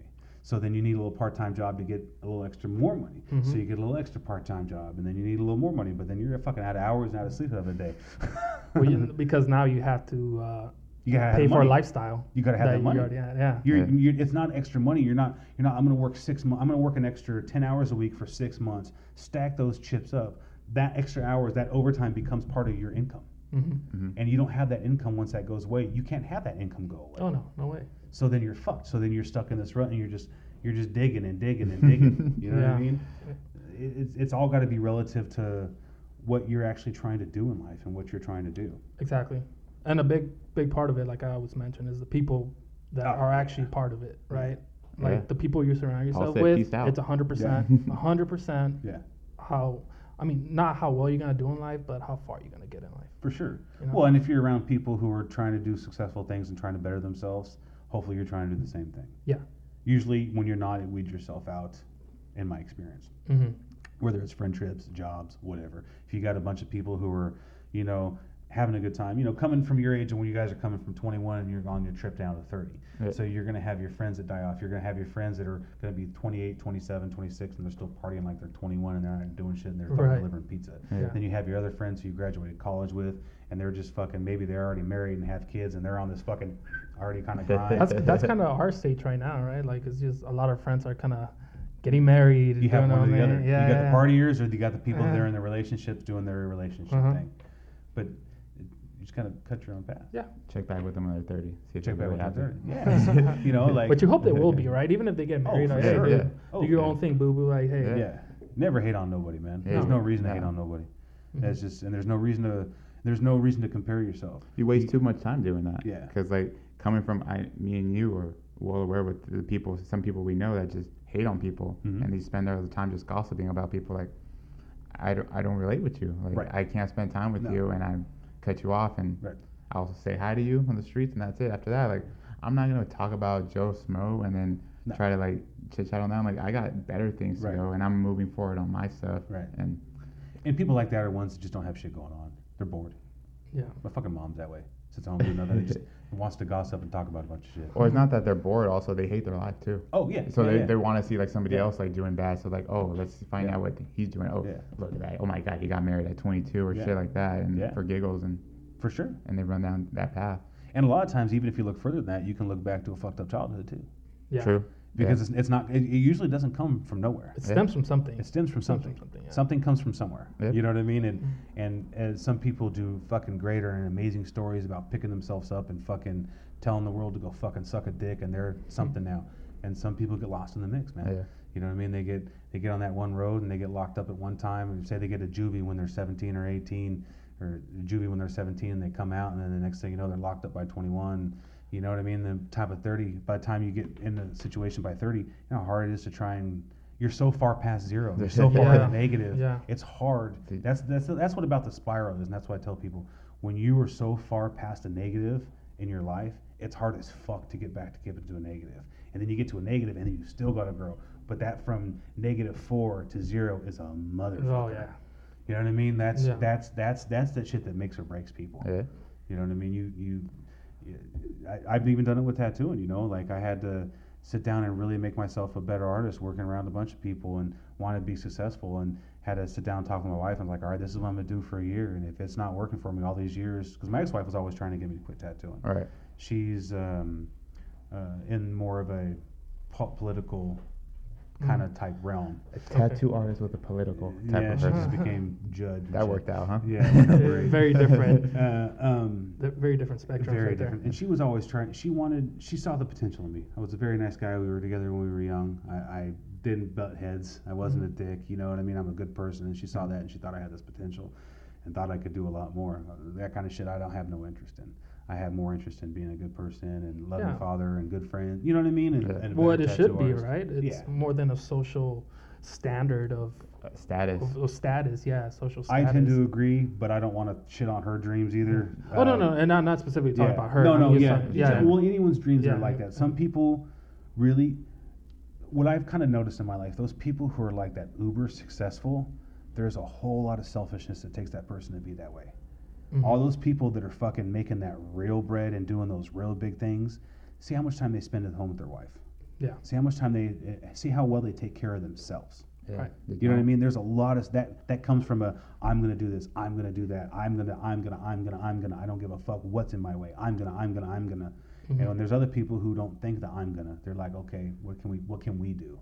How Yeah. can we make this life better? I want to see my friends be better. I want to see m- my coworkers do better. I Mhm. want to see everybody do better. I don't want to see no one go down. Yeah, go or, down, you know. go down the tubes or like yeah, just fuck their life up. Yeah, or everything. especially on Mhm. people you care about, man. Yeah. You know.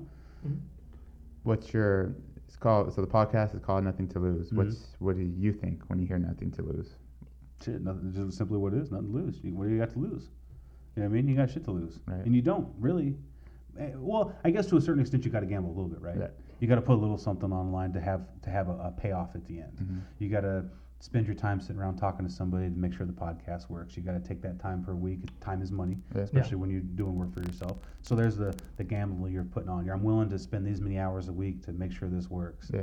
You know what I mean? So you got to have a little of that gamble. You guys are having a little of it, but Yeah. man, nothing to lose. Or the hardest part is just actually doing it, right? Yeah. At I'm sure of the day. figuring out the quirks. Figuring out the corks, yeah, The dude. sounds the and sounds. the- I know that episode Yeah. number two was The- a real shit show. But I, mics. listen, I listened to it. It wasn't horrible. It was just Tony's voice. And You Yeah. have that bass, and you That hear bass, the, the cars going.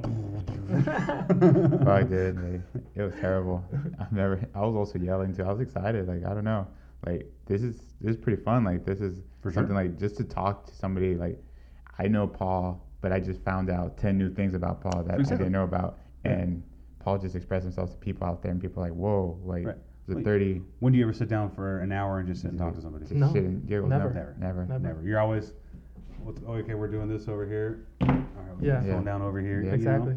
I call my I, my wife and I are constantly on each other because I'll come home and I'll have my phone and she's like, "Why the fuck are you on your phone?" I'm like, Same thing, oh, Gotta dude. catch Trust me, myself. dude. That's one thing I gotta like catch myself on too. Yeah. Is just being on the fucking phone all the time. And I work like my job's something super dead because I work retail. Mhm. So if nobody's there, I'm like, oh, your fucking phone and whatnot, right? Well, I mean, same for being a tattooer. Yeah. You know, I, I try to That's his networking. Yeah. Yeah. well, and not just that. It's hard for me because I'm an older cat. I'm not used to the, the social media. I'm not like a computer savvy dude. I'm not a gamer. I'm not none of that shit. You know.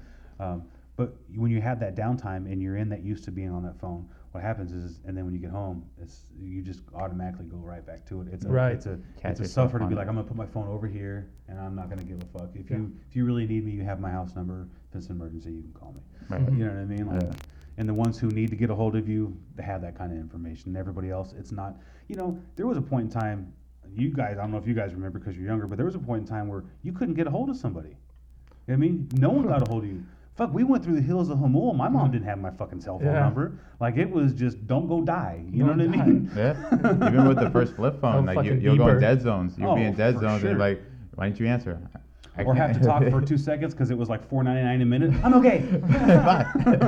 Oh, hi, mom. Everything's good. Uh, or what about that first text bill when like you you got your first girlfriend and you're like, oh, I got unlimited, and it's like 500 bucks later, and then you just chewed out. yeah, that's how the pho- that, but that's how the phones were That- too, That's man. That's how they made the money right there. I had the in 90 I think uh 90 98 I got my first it was a PCS and my mom my mom still has the same number but you know I was 18 I, I had a job but I fucking I got to build it was like 400 bucks man like you know what I mean and she- Yeah. I was like mom I can't do this and she's like well then give me the phone and I was like phone's yours now she had that motherfucker for like 10 years man she took it she, it was the one you pulled off you know what I mean pulled the antenna Oh, yeah, yeah, yeah. she took it in to get uh, a flip phone at that point in time, and everybody was laughing at her. And then she held that flip phone for like 10 years and then just went and got an iPad. and She took the phone in there and was like, wow, look at this relic. It's a fossil, dude. Exactly. Things exist still. It's, Oh, it's man. crazy what they do with technology. And what, you know, what's going to be in, in 10 years? You know Just what I mean? the what's going to amount- be in yeah. 20 years? Like the um, how far we've The gone in VR. technology. It's It's crazy will- in the last what 30 years. How 20? 20 years? I mean, how really much? think yeah. about it. Think it from like the early 2000s. Yeah. What like year were you guys born? 92. 92. So think about just in, in 2000. Yeah. You know what I mean? The dial up. Do you guys remember the Y2K? Oh yeah, Yeah. dude, I remember that. Oh man, in Texas, everyone such a thought big this shit deal, was oh, it was going down. My buddy had like MREs. We were locked down the tattoo shop. Had fucking AK-47s. Everyone was gonna start rioting. We was gonna be locked down and loaded. You know. What was the main? I, I oh I they was the war supposed to end? I, I know about the Y2K. I don't know what It was the what the computer, thing behind it was. The computer couldn't understand zero zero, Oh, is that what it was? and that was gonna shut down everything. We're done. It's and look how stupid that Yeah. sounds now. Yeah. But at that time, everyone was like, "Fuck." We're done for. And then it was, oh. and then it was the Milan calendar, and like, The two- Mayan was it cal- 2012? Yeah. 2012, yeah. 2012. Oh, That's it. That's it. We're still here, guys. Nice Oh, time. shit, Still going. nothing Still happened. ticking. Let's get back. What's next? All right, I'm gonna go back to work now, guys. That's But- right. And then we go to like the privacy thing. Like you know, that's probably like what's killing the, the older folks right now. Like there, there is no privacy, Oh, no. and we're living in that. You put it out there, it's forever. Everybody knows where you're at, or what Mhm. you're doing, or who Mhm. you're with, Yeah. and beauty pop. Yeah, you follow your phone. Yeah. I mean, like, Those all those apps. Man. like back in the day, you know how like you know how easy you can get caught up on your phone. Being, you know, nowadays, you know what I mean. Like, yeah. girl can see where you've been. You can't lie about shit. She can have an app trap on your phone. She Yeah. can mirror image. Like, if you're one of those people, she can mirror image everything that's coming into your phone. Or if you're one of those people, he can do it too. Like, it. It that's just crazy. Your Yeah. whole kid, you could your kid can be texting people, and you get everything your kid's getting. Mm-hmm. You know, it's it's it's fucking wild. Yeah. Yeah. I mean, there's positives to it, but also many, many negatives. I mean, The lack of communication, man. It's sad when you go to restaurants and you see people not talking to each Oh other. yeah. yeah. You see everybody, just like the three of us sitting here right now, but ev- everybody's sitting and staring at their phone. Yeah. No one's having a conversation. No one's looking at themselves eye to eye. Like that kind of shit's going to be gone. You know what I mean? Those. I was listening. I was listening to something they were talking about, like uh, autism and what's the uh, Asperger's, right? The higher one. Mhm. That they were thinking a, a, a term could, a thought could be that that could be the next evolution in people, because they're not as social. Well, Yeah. we need to be social. Yeah. Right. They're super fucking smart. They've It's come to kind of going on with our generation already That's what I'm because like you see people and they won't acknowledge each other and right. like people from yours like hey how you been even if I hate you I'm gonna say what's up I'm gonna do the deuces Exactly. And and now- it's, and it's Like, I don't want to be seen we would see it rude. Like, motherfucker, look at me, I'm talking to you. Like, why won't you look at me? But we come from the generation that had the stern handshakes and you're a man's word and a man's man is do as you fucking say. And, Yeah. You know what I'm saying? Like, we came, we came from some hard people. Like, my my mom had a rough, you know, her parents were severe alcoholics at one point in time. right But I'm sure my grandfather, uh, I come from a big Irish family, so my grandfather's grandparents were from over from Ireland, right? Mm-hmm. and they lived on a farm in Kansas. There were seven of them, but they all as soon as they had them, they had they were farmed out to other farms because they couldn't feed seven kids. Yeah. So you feed my kid, and he'll plow your fucking field, Yeah. and he'll lift your hay, and he'll do whatever Yeah. he needs to do. I'll for pat your back for you pat my Yeah, back. and the only thing. way you got out of anything is you joined the military. There was no fucking going Yeah. to college. You Yeah. know what I mean? Like Yeah. that was for rich people. Nobody fucking working a field in Kansas was going to be going. My grandma, Oklahoma, and the fucking my great grandfather was a bootlegger. She used to tell me the story because there was uh, like four girls and a, the boy in her family, and the boy was a little boy. And she said one day there's this old car, and they lived down this old dirt road in Oklahoma, you know. Right. And uh, she said this car's coming down. My dad thought it was the cops, and so he took had me take the barrels of shine and go dump them in the little pond they had out there. Back in Prohibition era. Uh huh. Well, Yeah. come to find out, it was some dude wanting to buy the two barrels of shine. So the Oh. girls had to go in the pond, swim, and get the barrels. And Yeah. you know, like if you told your fucking eight year old to go do that now, she'd be like, "I'm calling CPS." Yeah. You Sorry, know, You know Dad. what I'm saying? Like, Yeah. like we are bitches compared to what was just five generations ago, three generations ago. The shit that they went through and shit that they experienced, man. Even the shit we do now. Like I remember telling my dad like a couple weeks ago, like about how people go to Carlsbad just to look at flowers. And Right. Like, what the fuck? Like, you fucking serious? are Why would you do that? Yeah, and you wait in line to do this. Yeah, like, stupid. like it's just a complete like it's just crazy how. And we're probably gonna look at th- that too, like the kids growing up right now, what they're growing up accustomed to doing. Oh, for and then sure. in ten years, me and Alex are like, what the fuck? Like we're gonna be that gr- grumpy thirty year old. What the goddamn mumble rap bullshit these guys are listening to. You know, where's my good old gangster '90s rap? Right? You know. all these littles like I, I don't affiliate with them. I can't. I don't even know what to listen to now. Well, think about like my generation, because my generation, or like maybe say, say I'm 40, so maybe like 10 years older. Mhm. So in my generation, wh- what I envision a grandfather, he's got the old school glasses, he's got the Pete slacks. You know what I'm saying? He's got the fucking crazy top on. That's what Yeah. a grandfather's look is. Yeah. Mhm. But now generations like your kid, with someone your age that has a kid, and Yeah. I would be like a grandfather. They would look at me and Dad still got a hat on backwards. He's wearing a flannel. You know what I'm saying? Like he's listening Yeah. to old '90s. Like it's not the same Yeah. kind of grandfather that was just 20 years ago grandfather or grandmother. You know what I mean? Like it's Yeah. it's the same difference. Look at the '80s. You want to see those shows in the '80s, and all these chicks got the big like. That's not what grandma looks like No. nowadays. You know? It's coming back with the jeans though. Oh, is it the color jeans? you motherfuckers. But everything's got to go back around. Like in my time, you would not ever be worn with pink on past the 80s. If you were in the 80s, I, I wouldn't even, but you could get away wearing some bright ass pink. But like when you were in the 90s, ain't no goddamn way you would ever had no pink, nothing on. You know what I mean? And Nothing. then the twenties came and then like real men wear pink. Yeah. And you have all the old dudes being like, 2000s, yeah. but then it'll go back again. Everyone's gonna be like, pink's whack. No one should wear pink. Yep. And right now we got the high waisted, the high waisted jeans, the girls going on, and Yeah. that's probably what. The low rise looks so much better though, man. The, the girls, the ha- like, you gotta have ass to pull out the high waisted jeans. Like, and I mean ass. I don't mean kind of an ass. I mean you gotta have Cakes. ass. You gotta have cakes because if you don't have it, Yeah. you look like a long back. Your back don't end, girl. No, it goes from your shoulders to your knees. when there's when there's four inches of skin or four inches of fabric just dangling around, nothing. Uh, But then we go back to you got to fit in. That's you right. Know, so you got to do what's going on and That's right. follow the culture and the theme. And and that's also scary, you know, with me having a daughter who's 13, like social media and like Uh, you must be worried. You want Man. you want to lock her up? Yeah, shit. lock everybody else up too. You know, like, it scares me with these phones. You know, all these young girls sending fucking pics of themselves to these dudes, and they're dudes. Like, you can't, you can't expect a 16 year old man not to act like a fucking idiot because he's a fucking idiot. Right. You know what I mean? Like, You got to tell your boys what you got. you know what I'm saying? yeah, and and you can't expect like he, you can't expect him not to like try and push the issue.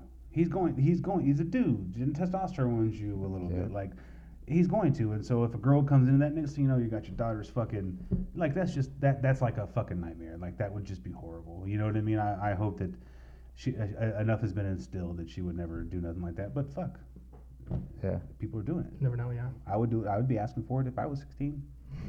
Someone else's daughter. It's just so easy, right? Yeah. you know what I mean? So like. Easy, it's out there, and they're throwing themselves out there, and they're doing it because everybody else is doing it. And you don't and there's not the threat of having a conversation there's not the intimidation of sitting and looking at somebody and talking to somebody there's no consequences Yeah. once you send it it's in What do you Now- to do before fucking fax a nude. like, no, there was no fucking bro. When I had to go see some titties, we stole like the the the homeboys' dad's playboys and living in the we'd go stick them in some rock somewhere else. hey, look- my, I go first, guys. Yeah, I and don't look at want no some- sticky magazines. Eh, Well, you wasn't even like that. You were just looking at it. You know, I'm talking like ten years old. You know, you know, you're just staring at. Oh wow, look at this bush. You know, like now, two seconds and you're seeing fucking.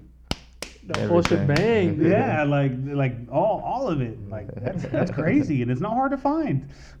No, dude. It'll find you if you're on some of the right stuff. Right. You know, You get that cookie. That cookie takes you to the boom. bam, that's it. But then what's the other alternative? A censorship? So you know what I mean? Like it's the this the devil's advocate, the, Yeah. double-edged sword. You know what I mean? But I don't know. It's outside. Oh, The North Park. You know the hippies out here. that's right. you get the good ones. You get the little cluckers walking by, looking like ducks when they walk outside the window. Yeah. uh, going back to the whole tattooing and everything. What do you do when you're not tattooing? Uh, man, I spend time with my time. I spend time with my family. I really enjoy that. Uh, I've been getting back into the gym and just trying to live a healthier lifestyle. My body's so fucked up that I don't. If I want to, I, I'm 40 and I have a nine month old. So if I want to be able to play with my kid in 10 years, I got to maintain myself um, and just try and keep a maintenance on myself. Push myself, but not push myself till I hurt myself. Mm-hmm. Right. You know what I mean? I just got to find that happy medium. I'm naturally a big dude, so I walk by McDonald's and gain fucking five pounds. I, s- oh man, Smell that shit. Oh, I'm dude. like, Ankle I- swell up. Seriously. And, and I got I've never had a, a drug addiction problem, but sugar's always been that's just the way I was. well, raised. I mean, Sugar's that's always been- that's a big addiction, dude. Oh, especially Oh, nowadays, it's sure. like it it does kill people pretty much, right? It's Yeah. Oh no, it does of- kill people. yeah. Hundred percent. yeah, Yeah. the the amount of sugar consumption, especially And all sugar just doesn't come from what you think sugar comes Yeah. from. That means breads too. processed, yeah. And then foods. not even all the, that. That's not even processed. That's just sugar and grains. Mhm. Then you talk. Then you add processed crap on top of that. Yeah. So now you got three fucking negatives you got to stay away from. Mhm. You know what I mean? So what do you just eat? Meat and veggies? Right. You just gotta be careful. Whole Foods, go to Whole Foods. Yeah, you know it's it's hard and it's not cheap. They make they make Jack in the Box super convenient. Yeah. Oh you yeah. got three dollars and you're starved. You will get full. Yeah. you know. get full and you, you'll pay for it later too. Yeah. yeah, and you know, like your guys' age, it ain't shit to do it. But when you get to be a little bit older, my my age, it's it's not. It doesn't come off like it did. You know Yeah. what I mean? Like it's just it's not Yeah. the same. I could before eat right, do right, shave some shit off, and like 15, 20 pounds would be nothing. Even right now, it, Yeah. it doesn't come off the, the same as it did when I was 21. Like yeah, 21. but you have way less body fat on you, bro. There's like, that's like a double edged sword. Yeah. It's not because your age; it's because you don't have nearly the body fat. If you were back to your old ways, 50 pounds heavier, not giving two fucks, Yeah. and then changed it, it would come off just as fast. True. You just have a your starting line was way further back. Yeah, Yeah. Genetics too play a big part on it. Yeah. You know how your body processes certain. for sure. yeah. Certain And knowing your body, No, yeah, because before this, like when Paul was walking in, he told me he switched to keto. yeah. So Oh, you're ketogenic Yeah, yeah. Well, I've been doing like the intermittent fasting. Oh, I've been doing that too, dude. Yeah, Yeah. I fucking love it. Yeah. It- It, feels good. Makes me feel like I've never felt before, and having all the fucked up body parts that I have, hmm I don't have the like pains because Yeah. I don't have those inflammatories. Yep. You know what I mean? Uh, I do the intermittent fasting, and then I do pretty much uh, keto, and then at nighttime I have up to like 30, 40 carbs to Mhm. spike my insulin for a little bit of Yep. like a recoup at night, Right. and then back into Uh-oh. ketosis the next morning. Yeah. I I did it like two years ago the intermittent fasting and Mhm. it worked amazing. I loved it. Felt good. Then I I started again about two weeks ago. Yeah. And dude, like, uh, you do what's your time frames? I'm doing like I'm eh, 14 to 16. 14. and I've 16? done up to 18, just Okay. being busy. Yeah. you know so- what I mean? Yeah, that's what I did. And I did a normally I do from 10 p.m. and I I I stop my fasting at 2 p.m. yeah. That's That's- that's that's pretty. Most people do that, yeah, right? It's in more between reasonable. like 9, 10, and then Yeah. like two or three. Yeah. Mhm. But it's like because your insulin levels are pretty low at Yeah. that point. When, once you get your fir- first meal in, dude, you Yeah. feel like you took a Red Bull, man. You have so much energy on Oh, you. it's It's just insane. just in general indifference, just waking up having. My daughter, she's type one diabetic, and so it's, I've, since we have she's been diagnosed, I've tried really hard to put a good example for her. I remember when Mm. she was in the hospital, you know, you share rooms with people, and there was Yeah. this lady with her daughter. Her daughter was about 15 years old, and her A1C levels were at, way out of whack, whack, and uh, they were, you know, talking to her about eating right. and mom was cold 400 pounds. You know what I mean? And she's Yeah. like, "You tell her, doc. You tell her, doc. we eat breakfast every morning. She has her Circle K, and I have my Fruit Loop or my Yeah.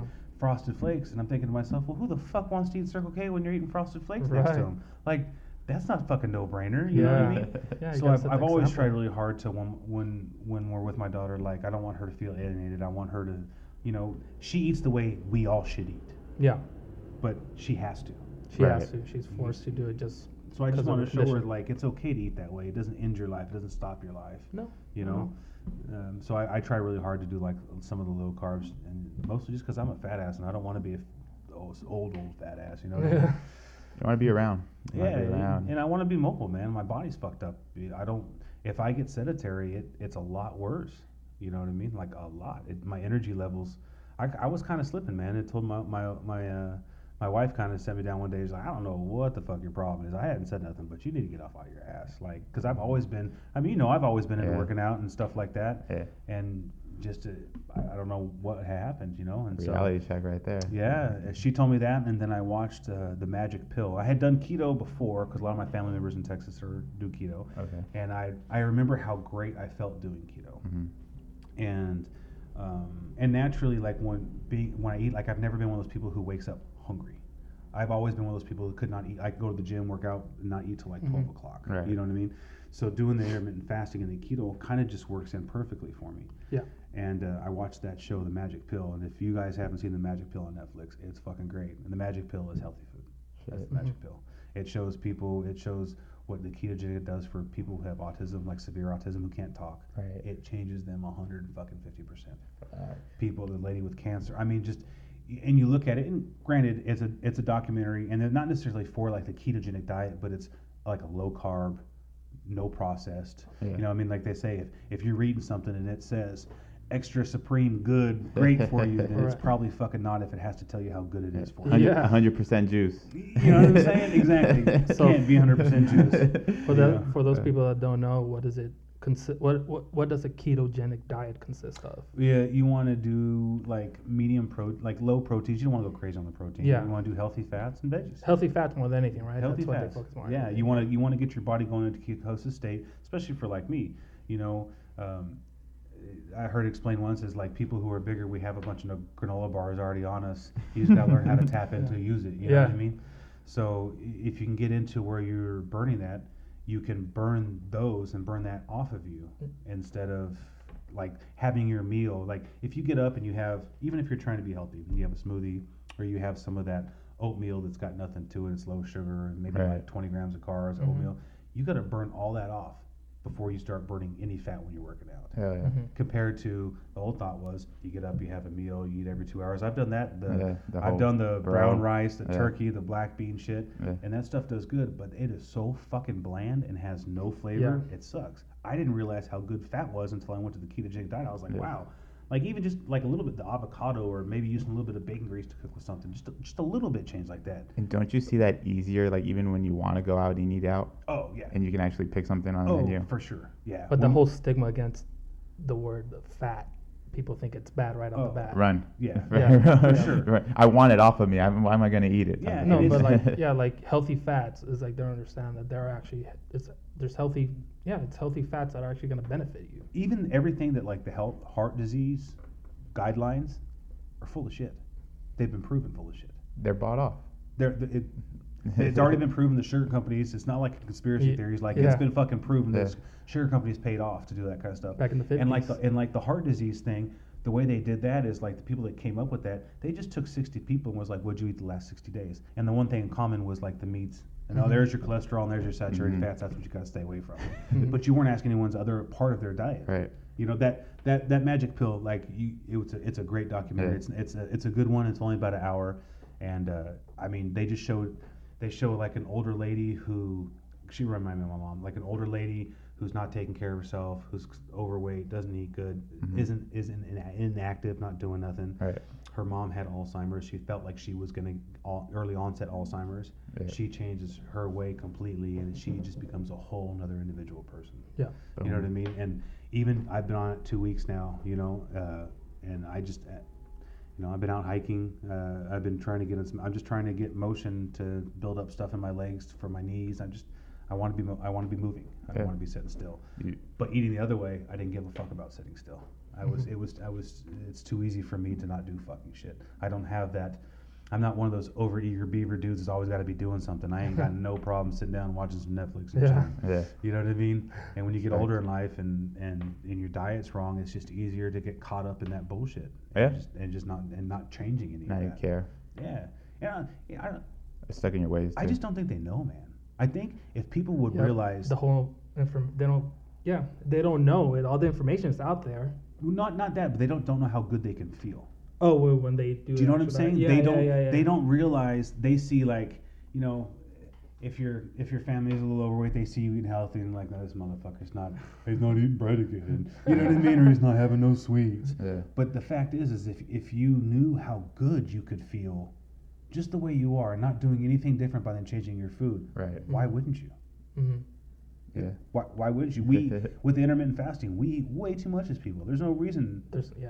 we Yeah. shouldn't we shouldn't uh, eat every two hours. Right. It keeps your body in a digestion the whole entire time. We eat one meal and we're already thinking about our second meal. Exactly. You know, and, and especially when you're eating stuff that burns off and you're burning those carbs because it burns so you know what I'm Yeah. talking about. Yeah. You're so at two hours after you've done a good run and you have Yeah. something that's like got a good carb to it, two hours later you're fucking starved. Craving something else. Like you haven't eaten Yeah. in two days. and your energy's just like, I don't have that feeling if I haven't eaten for 18 hours. there you. You know what I mean? Mhm. Like like and maybe it'd be different if I had less body fat on me. Right. That I would maybe have to change that, but I, I still I can't see it another way. When we were cavemen hunting motherfucking things with spears, we didn't eat every two hours. Go. Nope. Go- We did. We did. did one. We didn't stretch before we chased that motherfucker down and hunt him. Yeah. You know what I mean? Like we had to outrun that dude. Maybe we hadn't eaten for two days, Right. Yeah. but you still had to outrun that person Mhm. Right. or that animal and get that animal. Yeah. You know. So I mean, when I hear that kind of stuff that they talk about, it, it just it makes it makes kind of sense. It's not like I'm a smart. I fucking am an Right. idiot, but what they say, if, what I've learned about history and shit like that, it, it makes sense to me. That's the kind of stuff we were we were meant to eat. It's common sense out there. Like if you just take your time and then you're like, oh, you put one and one together. You would think see so, it. but in the '80s, it wasn't common sense at all. right, true. Like not even close. It was. I grew up every day where you had dessert. You eat your meal and you have dessert. Yeah. That's fucking horrible. yeah, You don't have to have dessert every Yeah. single day. You don't need to have dessert once a week. Yeah. yeah. I mean, really, you don't. Mm-mm. There's no there's no reason reason No. for it. You can have dessert. You can have it. There's You no health benefit to it. there- like it's, it's not. Just uh, I was used as sugar as a reward to eat your shit food, and the shit food was your meat and veggies. yeah. yeah. You know what I mean? That's the era that I grew. That was, Yeah. You know, mom was a single mom, so she did what she could do. It's not like she was coming home and making three course meals. Right. You know, she was stopping by Jack in the Box, getting off of a long day of work, and coming home and feeding me. You know what I mean? Boom. Having sodas. I, I remember when sodas first became all you could drink. It was the shit. I hate because I've always been like a big drinker, like Yeah. a fluid. So Yeah. you, I drink a you know 32 ounces when I drink when I eat. I'm just constantly drinking. And I'd go and I'd sip on a soda and I'd get so pissed because it'd be gone in like two seconds. And then when they gave you free refills, I was like, oh shit, it's on. Yeah. I'd It's have about six of them right real quick, like you know. Game changer. 130 calories at, at, at eight ounces of pop, and I'm just fucking putting it down like nobody's business. Stupid. Yeah. Well, one hour and thirty minutes, Paul. Yeah. Uh, It's been good, it's man. been it's been good. It's a great combo. People out there, follow Paul. I'll tag him. Tag his Instagram. Thank have you a- for having me. Yeah, thanks for coming through. Um, ever interested in a tattoo or anything like Yeah, that? well, just kind of re- re- say again, where, where, where do you Uh, work Gold at? Stripe off Gold of uh, University in North Park. We're right between Utah and Idaho. Yep. Yep. Yep. Um, anytime we're on there all the time. Social media, Woggle Wheezy underscore SMT. Uh, you can hit me up there. Check out my stuff, and it was a real pleasure hanging Yeah. out with you No, guys. man, I definitely. Thank you so much for Anytime, coming in, man. I'll come back, Yeah, man. we'll definitely have to do it again. Yeah, for sure, man. man. If you enjoy this, guys, let us know. Give us a rating. Tell us on Instagram. DM me. DM Alex. DM Joey for not coming today. Let fucker. us know. Paul. Haven't met you, Joy, but you're a dick for not being Yeah, here. exactly. It was fun. Yeah. I gotta go to a play, guys. Fuck you, dude. Fucking play. All right, hopefully, guys. It'll, hopefully, it'll make a million. no, thank you guys for listening. We'll catch you guys next week. Peace. it. Later. Later.